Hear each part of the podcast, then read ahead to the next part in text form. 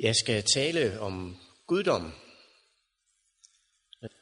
Og øh, nu har I jo hørt øh, skriftlæsningen, hvor der står noget, jeg synes, vi skal fokusere lidt på, fordi at forstå guddommen har betydning for at forstå dåben. For der står jo, gå ud og gør alle folkeslag til mine disciple, i det I døber dem. Dåben har betydning. Og så kommer det, som jeg skal høre jer om, det er i faderens navn, i søndens navn og i helligåndens navn. Ved I, hvad det betyder?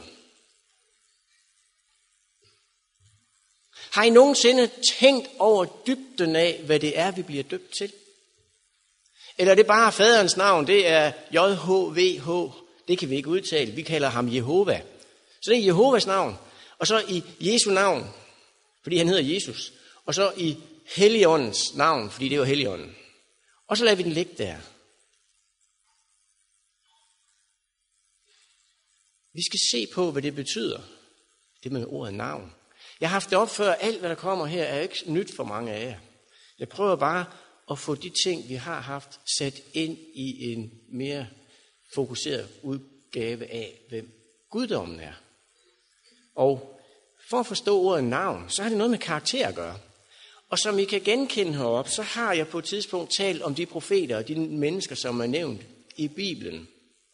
Hvad deres navn er, og hvis man går ind og ser, hvad de betyder, så kan vi se, at den opgave, de har, viser, at deres navn gør, at opgaven bliver belyst gennem deres navn, og deres karakter vises i deres navn. Så jeg tror, det har stor betydning også at forstå, hvad navn betyder, når vi siger faderens navn, søndens navn og heligåndens navn. For hvis vi ikke forstår det, så døber vi os sandsynligvis til noget vanvittigt, frygteligt forkert. Enoch vandrede med Gud. Han havde en speciel opgave. Gud tog ham. Han var lærer. Hans navn betyder lærer. Methusalem som vi alle sammen kender som den ældste i Bibelen, som for mig viser, hvilken tålmodighed Gud havde med sit folk før søndfloden, fordi han fik lov at leve så længe, for hans navn betyder, det kommer ved min død. Tror du, de forstod deres tids tre englebudskaber? Nej, men de fik dem. De fik profetierne om, hvad der ville ske. Noah kom i forbindelse med den dom og kom med en redning. Hans navn betyder hvile, burde der stå. Ja, eller at trøste. Så her kan vi se, at hans opgave var ikke bare at frelse sig selv, som den film, der blev lavet, hvor man kan se noget afskyeligt, hvor Moses står og slår på alle dem, der ønsker at komme med arken. Men han lavede den primært for at hvile og trøste for folket. For her kunne de finde hjælp, hvis de ville have den. Det var frit. Moses betyder reddet ud af vandet. Hvilket betyder, at ikke bare var han reddet ud af vandet, men Israel skulle reddes gennem dåben fra deres synd, hvis jeg skal gå den tand videre. Væk fra slaverne. Abraham var en stor far. Han blev til Abraham, som var fader til mange. Jeremias betyder, at Jehova vil rejse sig. Zakarias betyder, at Gud husker. Og hvis I kender noget til Zakarias, så var det Zakarias, der kom med frafaldet og løftet om, at frafaldet ville føre til fangenskab. Men efter 70 år vil Gud sætte dig fri af Babylon. Gud husker. Daniel betyder Gud er min dommer. Esra, som betyder Gud hjælper. Esra var efter perioden i Babylon, hvor de skulle genopbygge. Og det kunne de jo ikke i egen kraft, for Gud hjælper. Johannes betyder Gud er ophøjet. Saulus betød spurgt efter eller udvalgt. Og Paulus blev til den apostel, som hed den lille eller den mindste hvilket han også følte sig som. Den mindste af Guds. Gud gør det mindste til det største. Og så har jeg taget Ellen White med, Fordi Ellen Gold White, som jeg ser som en, som opfylder profeti, står for lys, guld og hvid. Lyset, det som Laudikea mangler. Guldet, som de skal købe, og hvide klæder. Så for mig er hun karakteren for at få Laudikea tilbage på det spor, som var givet dem. At de ikke skal leve som en dømt forsamling. Så navne har betydning. Man kan også se navne som en meget større betydning, når vi ser på de 144.000, som jeg forsøger at sætte op her. Fordi de er sat sammen af 12 stammer, og de 12 stammer er ikke Israels 12 stammer, fordi nogle er taget ud, og nogle af børnene fra Josef er lagt ind. Og hvis jeg skal sige, hvad de navne betyder, så betyder de, og nu nævner jeg ikke navnene, men hvad de betyder. Jeg vil prise Herren. Han har set mig i min lidelse. Hvilken lykke, hvilken glæde for mig. Guds kampe har jeg kæmpet. Gud har fået mig til at glemme. Herren hørte, jeg var tilsidesat og gav mig denne søn. Knyttet sig til mig har han. Belønnet mig har han. Gud har givet mig en god gave. Gud har tilføjet mig en søn. Søn af sin højre hånd. Så kom ikke at sige, at vi skal diskutere, om de 144.000 er bestemte fysiske stammer, vi ser. Jeg tror, navnet har betydning for det folk, hvordan de ser på Gud, og hvad Gud har gjort for dem. Navne har betydning for, hvordan vi forstår ting, når vi går ned i, i dybden med det. Så hvad betyder at blive døbt i faderens navn, søndens navn helligåndens navn?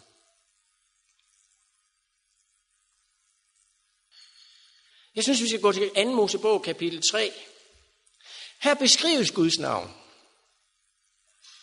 Jeg tror, det stadigvæk har betydning, at vi ikke diskuterer, hedder han Jehova, Jave, eller hvad det er, men hvad ønsker Gud at fortælle med sit navn? Og det er Moses, der taler med Gud. Men Moses sagde til Gud, når jeg kommer til israelitterne og siger til dem, at deres fædres Gud har sendt mig til dem, hvad skal jeg så svare dem, hvis de spørger om hans navn? Og Gud svarede Moses, jeg er den, jeg er. Og han sagde, således skal du sige til israelitterne, jeg er har sendt mig til jer. Og Gud sagde fremdeles til Moses, således skal du sige til israelitterne, Herren jeres fædres Gud, Abrahams Gud, Isaks Gud, Jakobs Gud, har sendt mig til jer. Dette er mit navn til evig tid, og således skal jeg kaldes fra slægt til sigt. Så her ser vi, at han skal kaldes for Herren. Det er en del af det, hans navn står for. Herren. Så punkt 1, at forstå Herren, er at forstå, at han Herren, hvad er jeg så? Så må jeg være tjeneren. Tjeneren er den, der gør, hvad Herren siger. Det var punkt 1 for Israel at forstå, at den, som var Abraham, Isak og Jakobs Gud, som er, jeg er fra evig tid til evig tid, er Herren. Ham, som du skal adlyde. Det spændende er jo også, at når vi går til de ti bud, fordi i forbindelse med forståelsen af, hvem Gud er, og han får at vide, hvem Gud er, så ser vi også i de ti bud, at der står jo nævnt i det andet bud, du må ikke misbruge Herren, din Guds navn. Til Herren lader ikke den ustraffe, som misbruger hans navn. Tror du, det har betydning at forstå, hvad Guds navn er, så vi ikke misbruger det? Når jeg ser, hvad Guds navn virkelig betyder, ser jeg rigtig mange mennesker, kristne, alvorlige mennesker, der misbruger det uden at vide, hvad det er, de egentlig gør. Nu har vi haft Jobs bog og Jobs venner. Men i dag har jeg også set folk, der misbruger sandhed på en måde, som gør, at Guds navn bliver misbrugt. Så hvis vi ikke kender Guds navn, så risikerer vi at bruge det forkert. Men her ser vi, at Gud, Moses ønsker at se Gud, og ud, Gud ønsker at fortælle, hvad hans navn er. Det er vigtigere for Gud at vise, hvem han er gennem hans navn, end at vise, hvordan han ser ud. I 2. Mose 33, vers 18. Der sagde Moses, lad mig dog skue din herlighed. Han svarede, jeg vil lade al min rigdom drage forbi dig og udråbe Herrens navn foran dig, til jeg viser noget mod hvem jeg vil og barmhjertighed mod hvem jeg vil. Og herefter får Moses lov at lave de ti bud. Ingen protester. Moses fik her lov at lave de to sten, som han havde knust, for at Gud igen kunne skrive sit navn på de her tavler. Hvem Gud virkelig er. Set ud fra, hvad vi har behov for. De ti bud. Der tilhuggede han to stentavler, ligesom de forrige, og tidligt næste morgen steg Moses op på Sinai-bjerg, som Gud havde pålagt ham, og tog de to stentavler med sig. Da steg herren ned i skyen, og Moses stillede sig hos ham der og påkaldte hans navn. Og herren gik forbi ham og råbte, Herren,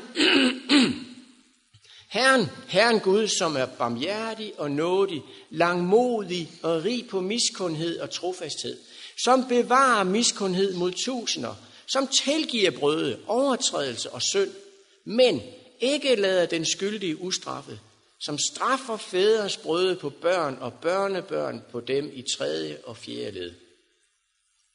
Så her ønsker Gud at vise, hvem han er ved sit navn, ved egenskaber. Han viser den karakter, han har.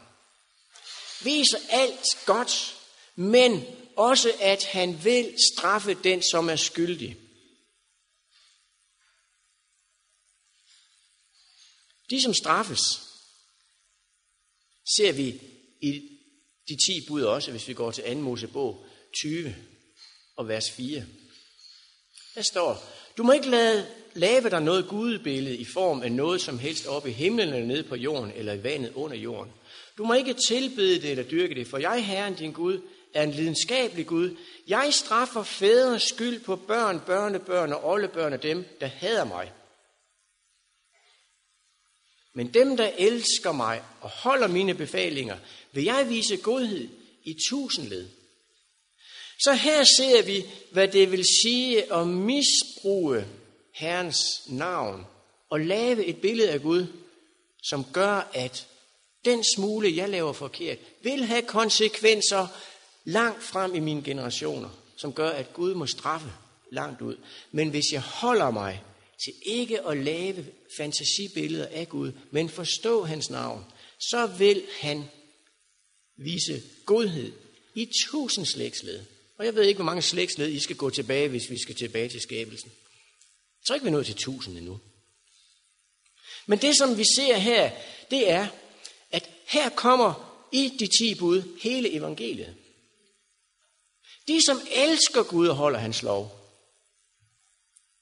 Det er oversat med mit svar. Det er egentlig det, der står. hans befalinger, mit svar, hans lov. At de, som Gud viser noget.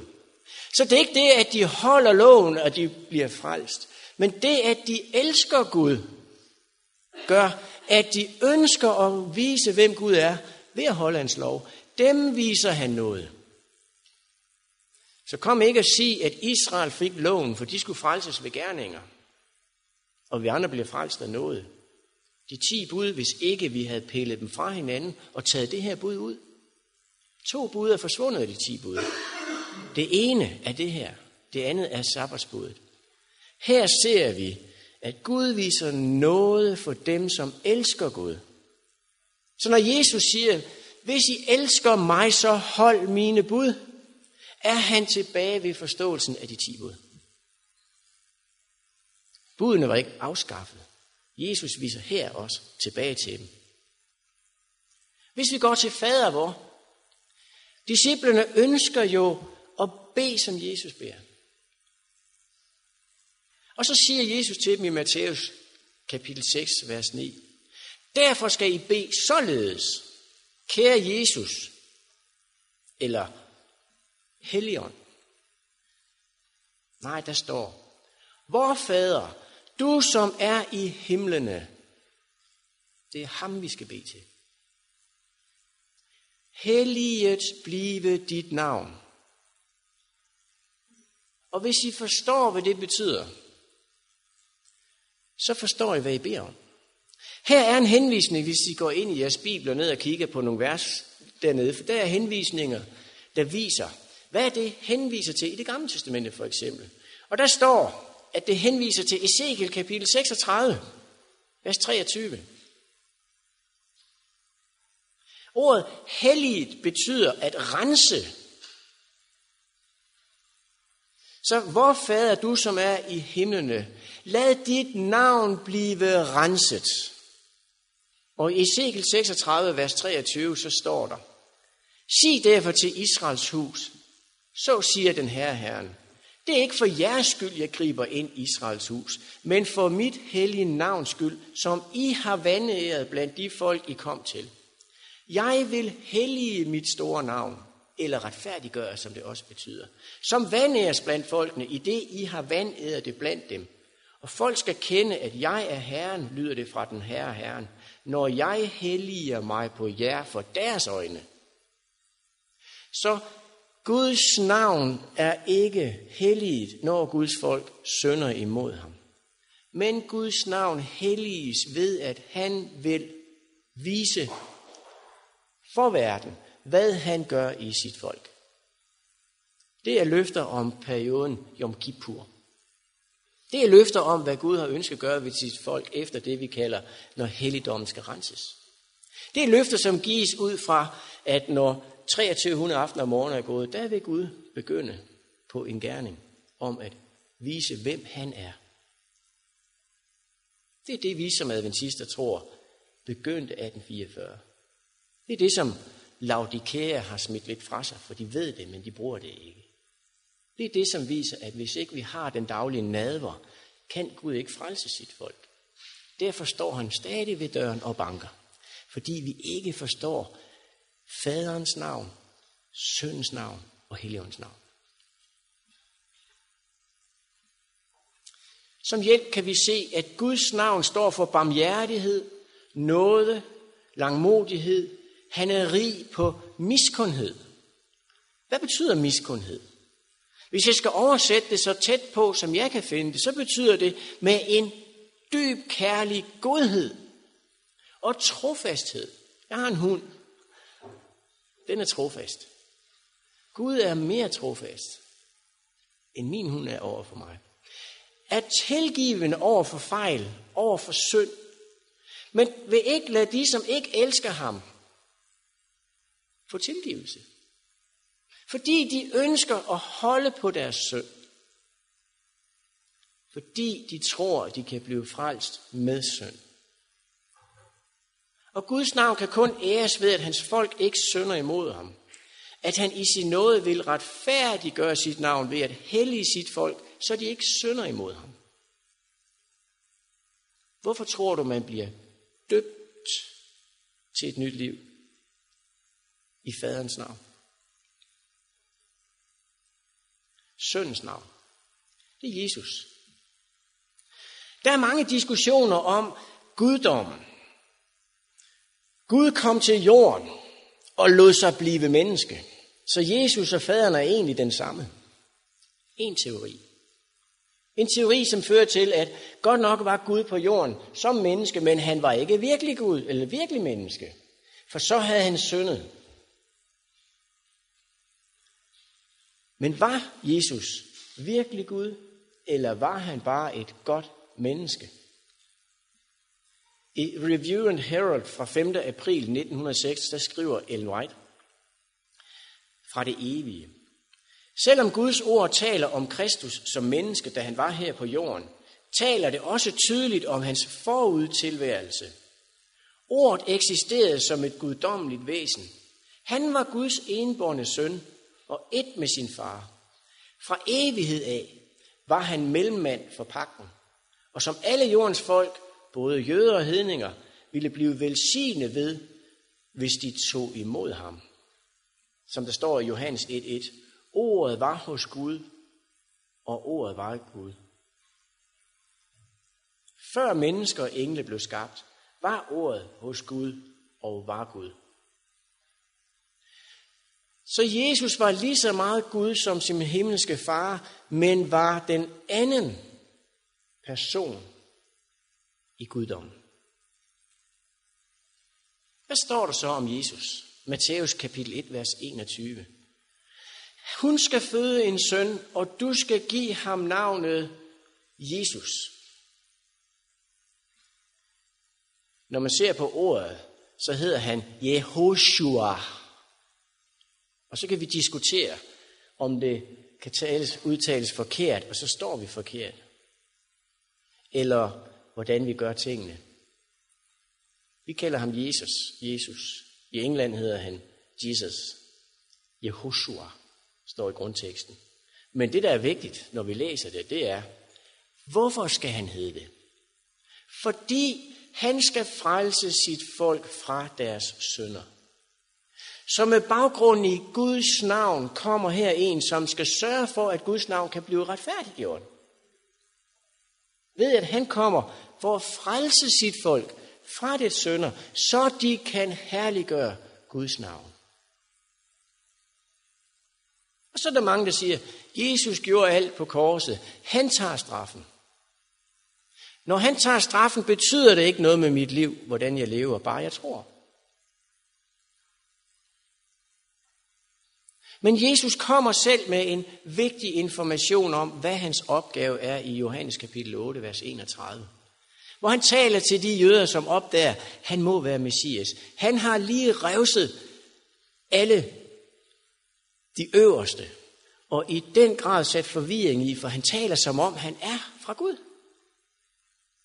Og så siger han til de jøder, som er kommet til tro på ham, hvis I bliver i mit ord, er I sandelig mine disciple, og I skal lære sandheden at kende, og sandheden skal gøre jer frie.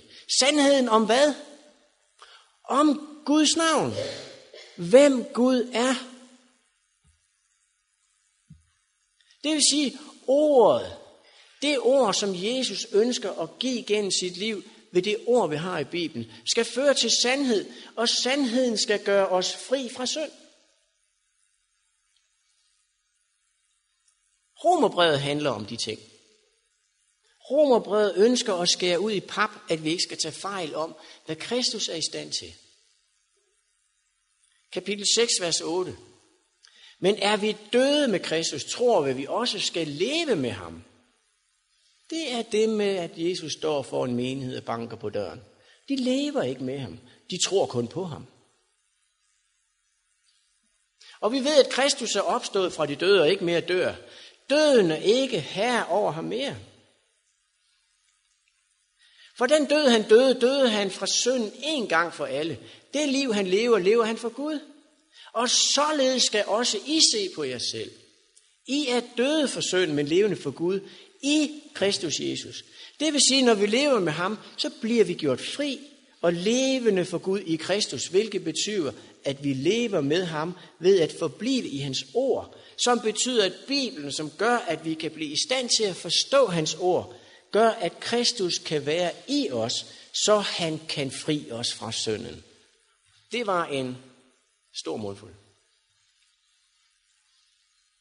Det vil sige, når vi læser Romerbrødets kapitel 6, vers 14, at synden skal ikke være her over jer, fordi vi er ikke under loven, men under nåden, at Gud ønsker at give os et nyt hjerte. Og i vers 22, men nu da I er blevet befriet fra synden, ved at forblive i hans ord, og er blevet tralle, tjener for Gud, som er Herren, får I den frugt, at I helliges, og til sidst evigt liv. Så det er ikke nok at tro, at Jesus døde på korset. At jeg bliver døbt i Guds navn og faderens søn, søndens navn og, og er ligegyldig med det her. Det betyder, at jeg forstår, hvad det egentlig er, jeg lader mig døbe til. Derfor, i vers 8 i Romerbrevet, derfor når jeg har alt det her på plads, er det vigtigt at forstå, at der er ingen fordømmelse for dem, som er i Kristus Jesus. Dem, som forbliver i hans ord, så han vil kunne sætte dem fri. Og hvorfor er det her muligt? Hvorfor kom Jesus for at fri os fra synd? Det kom han, som der står videre i vers 2 i kapitel 8 i Romerbrevet. For livets ånds lov har i Kristus Jesus befriet mig fra syndens og dødens lov. Fordi i Kristus lever jeg ved hans ord, som han lover vil gøre, at jeg bliver sat fri. Han har taget min straf. Han tager den synd, jeg giver ham. Han hjælper mig til at se, hvem jeg er, samtidig med, at han ønsker at vise, hvem han er. Og hvordan kan han sætte os fri, så vi holder hans lov, som vi nu alle påstår, at vi ikke kan holde?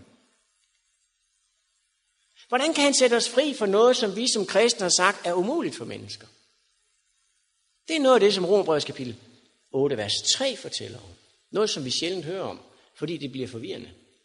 Det, som loven ikke kunne, fordi den kom til kort på grund af kødet, det gjorde Gud.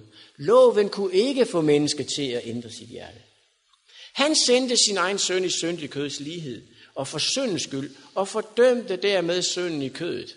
Han kom for og tage straffen, og fordømte dermed det i os, som han kunne udrydde. Jesus er Gud. Hvis han fordømmer dig, er du død. Hvis han fordømmer synden i kødet, er det dødt. Hvis du giver det fra dig, vil han slå det ihjel. Hvorfor? Hvorfor skal vi så langt hen? Fordi loven er jo afskaffet. Eller hvad står der i Romerne 8, vers 4? Hvorfor gjorde han det, at han fordømte søden i kødet?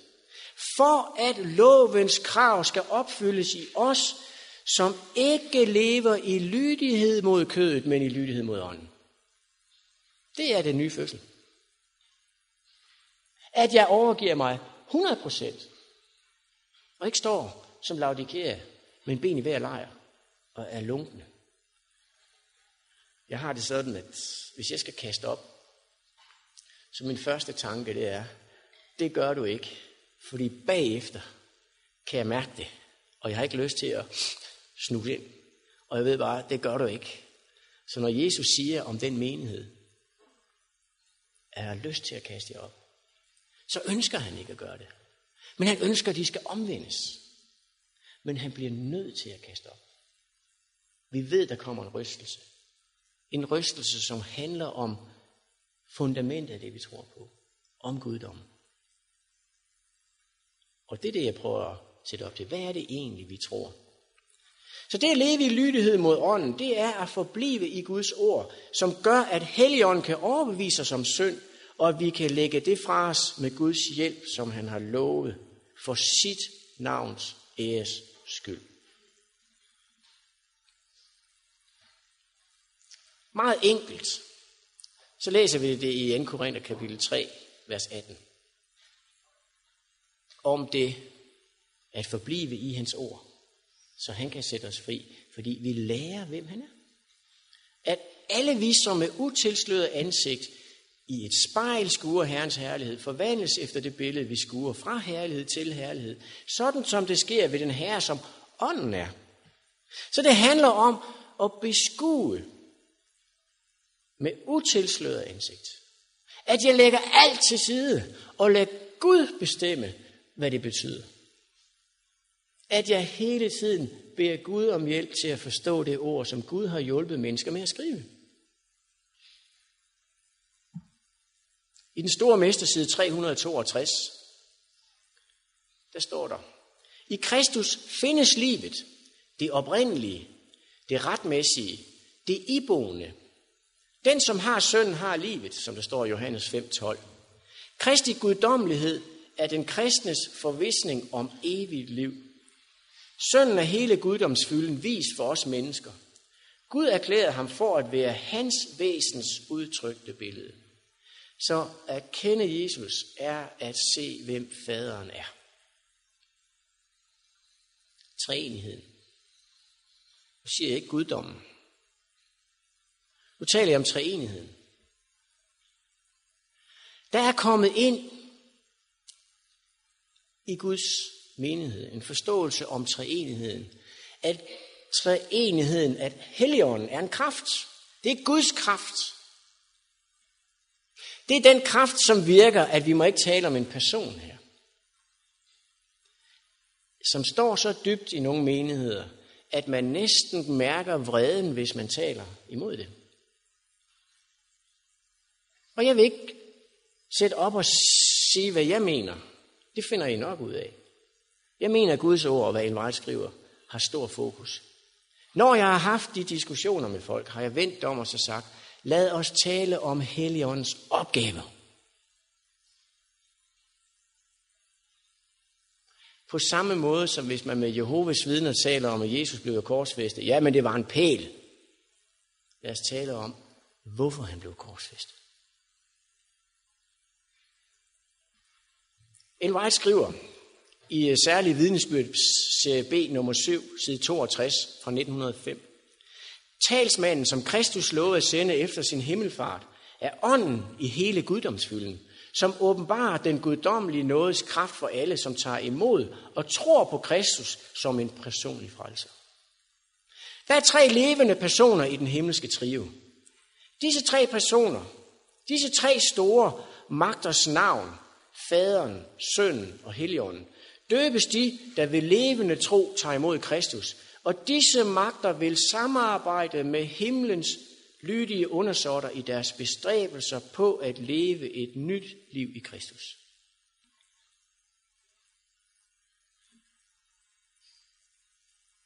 Rigtig mange mennesker ønsker at modtage Helligånden. Mange mennesker får en ånd. Men hvad vil de bruge den til? Er det en fed oplevelse? Jeg kom i åndelig stemning på grund af musikken. Eller på grund af noget følelsesladet omkring mig. Når jeg opdager, at der findes en ånd, som samarbejder med Gud og med Jesus om at vise, hvem de er. Jeg tør ikke bede om ånden for at få ånden, hvis jeg ikke ved, hvad jeg skal bruge den til. Men hvis jeg søger Kristus, så ved jeg, at ånden bliver givet. Dem, der ikke dagligt søger Kristus og modtager ånden, kan være sikre på én ting. Det er ikke den sande ånd. Det er den ånd, som gør, det, Elvej taler om, at når først de har opdaget den falske ånd, er de meget svære at overbevise om andet, fordi følelsen, følelsen er svær at ændre. Men om Helligånden står der i Johannes kapitel 16, vers 7. Men jeg siger jer sandheden. Det er det bedste for jer, at jeg går bort. For går jeg ikke bort, så vil talsmanden ikke komme til jer. Men når jeg går herfra, vil jeg sende ham til jer. Og når han kommer, skal han overbevise verden om synd, om retfærdighed, om dom. Om synd, at de ikke tror på mig. Om retfærdighed, at jeg går til faderen, og I ser mig ikke længere. Og om dom, at denne verdens fyrste er dømt. Så Helligåndens opgave, det er at vise os, hvordan vi kommer af med vores synd. Hvordan vi ser Jesus. Hvem han er. Den viser os om retfærdigheden ved, at Kristus døde for at kunne tage vores sønder. Tag vores sønder. Ikke lave en kopi af dem, men tag dem fra os. Virkelig fra os. Om dom, at det, som han har taget fra os, bliver lagt på ham, som skal være skyldig for det, satan. At denne verdens fyrste er dømt. Så retfærdigheden er den gerning, Gud gør i himlen for os som ypperste præst. Det er Helligåndens opgave. At vise, hvordan helligdommen i himlen fungerer for hans folk her på jorden. Gennem at forstå faderens navn, søndens navn og Helligåndens navn. I det jeg lader mig døbe og stå op til et liv, som gør, at de tre navne kan blive opfyldt. Der er en anden opgave, som Helligånden sætter i gang. Det er mission. Apostlenes gerne kapitel 2, vers 4. Der beder disciplene om alt det, som de er blevet bedt om at bede om. Hvor Jesus havde sagt, at når jeg går bort, så bed om ånden. Bed om, at I må blive styrket. De bad om at blive styrket. De bad også om, at Gud må tage det fra dem, som var synd. Og på pinsedagen, så står der, der blev de alle fyldt af heligånden, og de begyndte at tale på andre tungemål. Hvorfor skulle de tale på andre tungemål? For at her begyndte missionen for hele verden. At ånden kommer her viser, at Jesus nu var begyndt sin gerning i den himmelske helligdom, og nu bevidnede ånden, det vil sige, nu skal I gå ud i hele verden. Og den kraft, som ånden gav dem, var det, som gjorde, at de var i stand til at gå ud og fortælle, hvad Gud havde givet i den hemmelighed, der kom i, at Kristus kom for at ændre vores liv tilbage til det, som var det Adam havde. I manuskript 66 fra 1899 står der om Helligåndens personlighed. Vi må indse, at Helligånden, som er lige så meget en person som Gud, er en person, der vandrer over disse grunde. Helligånden er en person, for han vidner med vores ånder om, at vi er Guds børn. Når dette vidne fører sig frem, fører det til sit eget bevis. Fører det sit eget bevis med sig. På disse tidspunkter tror vi og er forvisset på, at vi er Guds børn. Helligånden har en personlighed, ellers kunne han ikke vidne til, til vores ånd og med vores ånd, at vi er Guds børn. Manuskript nummer 20 fra 1906. Han må også være en guddommelig person, ellers kunne, ellers kunne han ikke rensage de hemmeligheder, der er skjult i Guds sind. Til hvilket menneske ved, hvad der bor i mennesket, uden menneskets ånd, som er i ham. Således kender heller ingen, hvad der bor i Gud, uden Guds ånd. Særlig vidnesbyrd serie A nummer 10, side 87 fra, 19, fra 1897. Guds kraft i den tredje person, fyrsten for de onde magter, kan kun holdes i skak af Guds kraft i helligdommens tredje person, Helligånd. Så det, at Satan ikke for længe har udryddet os, er på grund af Guds Helligånd. At hvis Gud trak sin Helligånd, var der ikke en på jorden, jeg vil vide noget om, hvem Kristus er. Vi har de samme kræfter og kan bruge af, hvis vi dog bare vidste det. Særlig vidnesbyrden, bind CB fra 1905, der står der, hvordan vi, når vi læser om, hvad Gud virkelig kan gøre, har de samme muligheder. Vi skal samarbejde med de tre højeste magter i himlen, Faderen, Søn og Helligånden. Og disse magter vil arbejde igennem os og gøre os til Guds medarbejdere. Har det betydning, og den vil lade dig døbe i faderens navn, i søndens navn og i Helligåndens navn? Eller er det ligegyldigt?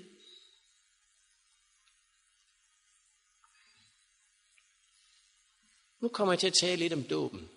Fordi vi har også to former for dåb.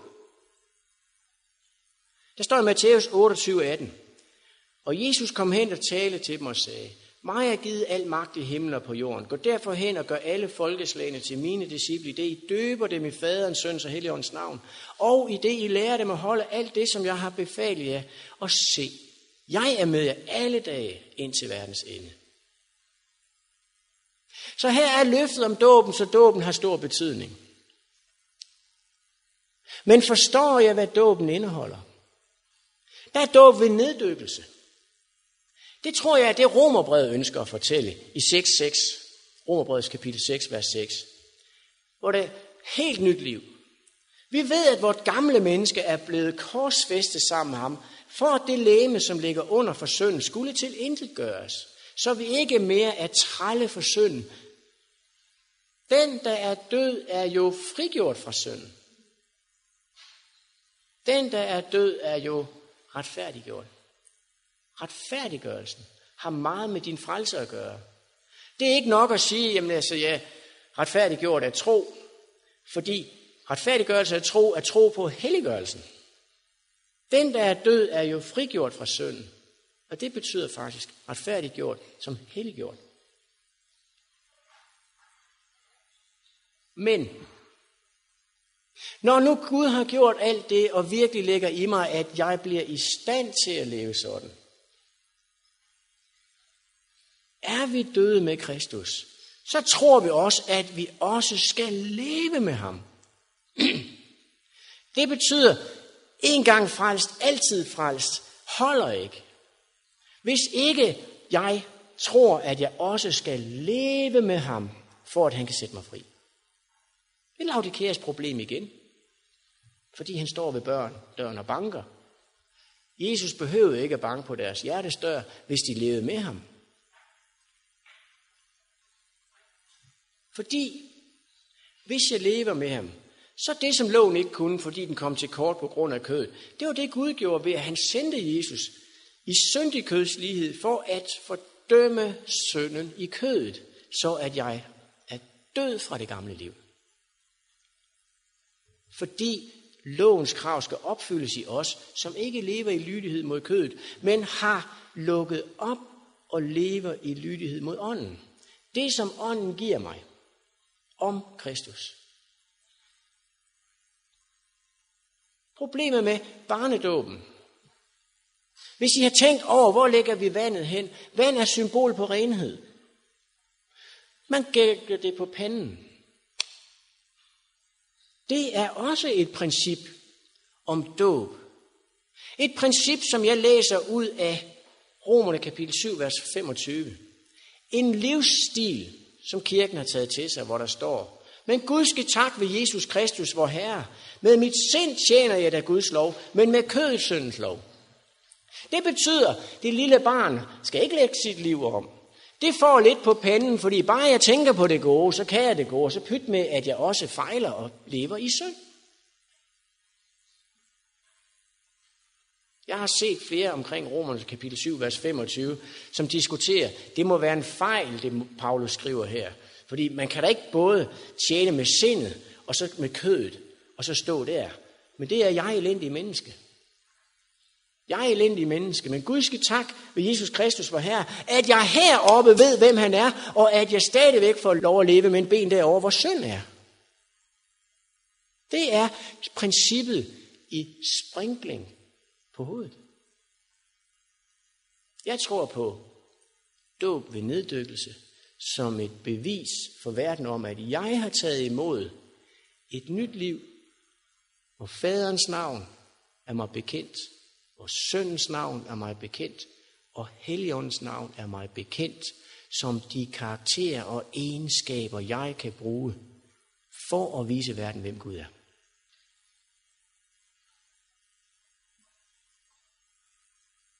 Hvordan kan man komme til, at Gud skal tak ved Jesus Kristus, vor Herre, at jeg med mit sind tjener Guds lov, men med kødets syndens lov?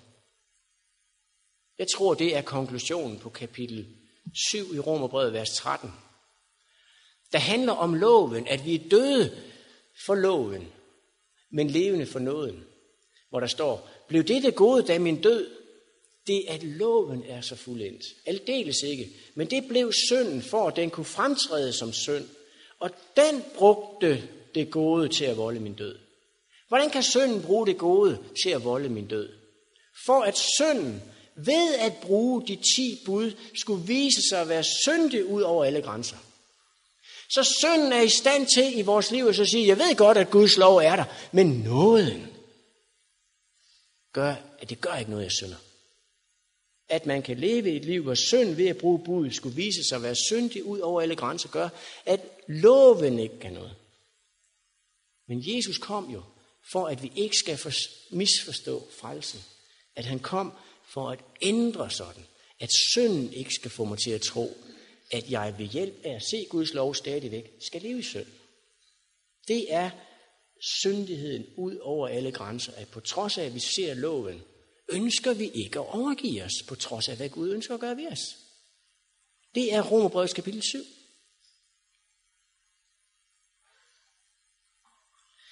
Så når vi ser på Bibelens dåb ved neddykkelse i faderens, søndens og heligåndens navn, er at stå op til et nyt liv, hvor jeg ved, at nu repræsenterer jeg et Guds barn ved at leve Guds navn til ære. Fordi faderens navn, at jeg ikke lever i bevidst synd, hvilket ikke ærer Gud, og at Gud for sit navns skyld vil give mig et nyt hjerte. Det er faderens navn. Ezekiel kapitel 36, vers 27. Jeg giver jer min ånd i jeres indre, så I følger mine love og omhyggeligt holder mine bud. Det er til Guds navns ære, hvad han vil gøre i sit folk. Kristi navn, at Kristus døde for at kunne tage min straf, og at han lever for at kunne tage min synd. Fri mig fra synd. Helligåndens navn, at jeg vil forblive i Guds ord, at Guds ånd kan overbevise mig om synd, om retfærdighed og om dom. hvor ved Guds ord lærer mig, hvordan jeg skal blive virkelig fri og overbevise mig om, at jeg er et Guds barn og skal give kraft til at kunne ture og gå ud og fortælle om frelsen i Kristus Jesus.